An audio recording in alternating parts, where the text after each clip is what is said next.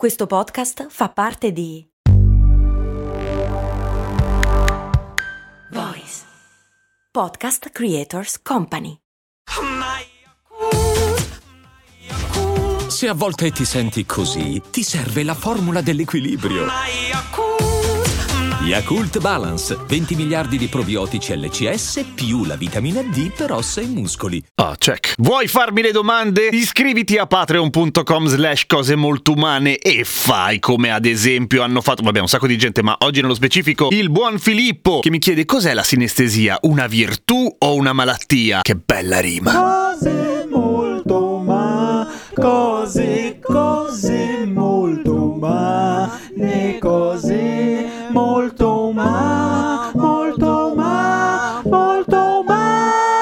La sinestesia è una figata. La sinestesia è quella roba per cui si percepiscono i colori dei suoni, oppure il suono del sapore, oppure dai dei caratteri alle cose scritte, ad esempio. Le lettere hanno un colore, i numeri hanno un sapore, eccetera. Nonna, questo panettone è troppo trap. Oppure associ dei sensi o anche delle percezioni caratteriali a determinate lettere, parole o numeri e quindi sei completamente matto. No, no, in realtà, allora, la vera verità della sinestesia è che ce l'abbiamo tutti. Sinestesia totale! Solamente un po' meno, nel senso che la sinestesia non è altro che un'interconnessione neuronale all'interno di aree differenti del cervello, caro Ramon, vero? Ma che ne vuoi sapere tu? Ed è una roba che facciamo tutti, non saremmo nemmeno capaci di percepire una metafora, ad esempio, nel senso che dire che una persona è molto dolce e che il tuo commento è francamente un po' acido, oppure che stai passando una giornata di merda e ti abbraccio forte, sono tutte metafore che capiamo grazie al fatto che facciamo interconnessioni cerebrali. Ok, dopo la millesima volta che senti la stessa metafora è evidente che non stai facendo altro che ripercorrere un percorso che già hai fatto. Senti, magari ripercorrere un percorso già me la rifacciamo. Mm, sai che no? Non ho proprio voglia. Anzi, mi va bene così. Ah, stai calmo però. Non è che pensi veramente alla cacca quando pensi a una giornata particolarmente brutta, né soprattutto ne rievochi le si presume spiacevoli sensazioni che essa comporta. Ma se non l'hai mai sentita la metafora, riesci a decifrarla grazie a questa cosa qua. Le persone che soffrono, tra virgolette, perché poi non soffrono, infatti adesso lo vediamo, di sinestesia, semplicemente hanno questa capacità molto più spiccata. Da cosa viene? Boh, genetica, semplicemente. Per esempio, per me la rottura di scatole mentre registro è più o meno di colore verde con le guancette rosse. Come mai? Non lo so, è una cosa così del mio cervello. E alle ali piene di piume. In realtà, al contrario, ci sono dei vantaggi, nel senso che ovviamente le persone molto sinestesiche riescono a fare associazioni che li aiutano nella memoria, banalmente. E la sinestesia in realtà ha un sacco di sfumature che magari non ci facciamo caso. Per esempio, io ho sempre pensato che passi dalla sinestesia, ma magari mi sbaglio se c'è qualche neurologo mi aiuti. Però ci sono alcune situazioni che magari sono ripetute, che sono quotidiane, che mi fanno pensare a un determinato luogo che non ha alcun legame con quello che sto facendo. Nemmeno pensare è corretto, e più mi viene in mente, tipo un pop-up mentale.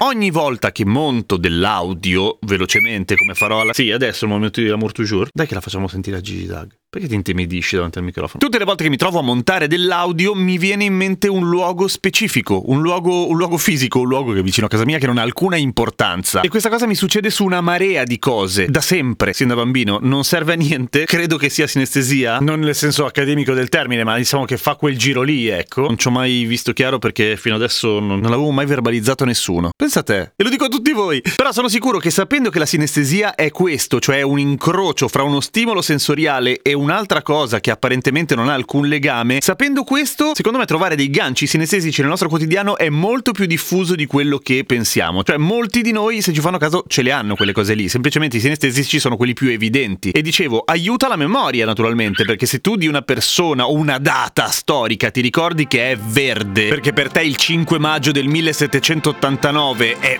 verde e non ti ricordi bene quando ti chiedono la rivoluzione francese che data è, però ti ricordi che è verde, ok, vai lì. Ok, il legame in realtà non è così, nel senso che ti ricorderai che il 5 è verde, in genere funziona così, oppure che il 5 è verde e la M sa di cioccolato, cose di questo tipo, per cui vai ricostruendo, non è così specifico nei dati. Sai che mentre montavi mi sono accorto di una cosa. Che cosa? Che la M sa di cioccolato, sentito fuori contesto, fa molto ridere. Ma sei un coi. È come associare un'etichetta completamente su un altro piano a un piccolo dato, che di solito sono grafemi, cioè robe scritte, oppure fonemi, robe fonate, parlate. Sì. Motivo per cui la musica ha dei colori, anche senza la droga. E alcuni nomi hanno alcuni sapori. Per fare esempi, ma in realtà se ne possono fare tantissimi. Primo, può essere interessante cercare le piccole tracce di sinestesia che abbiamo moltissimi di noi. Secondo, la sinestesia non è una malattia effettivamente perché non comporta niente di male, non sono, come dire, visioni invasive, allucinazioni che ti bloccano nel tuo quotidiano, al contrario, sono semplicemente sensazioni, peraltro fugaci, totalmente innocue, che al massimo ti aiutano a ricordare delle cose. Tipo che devi stare zitto, Ramon! Aia. Seguimi su Instagram, sono Radio Kesten. A domani con cose molto umane. Su Radio Kesten c'è anche la Mon, tra l'altro. Non so se lo merita, però è lì. Cioè, nelle foto, cioè.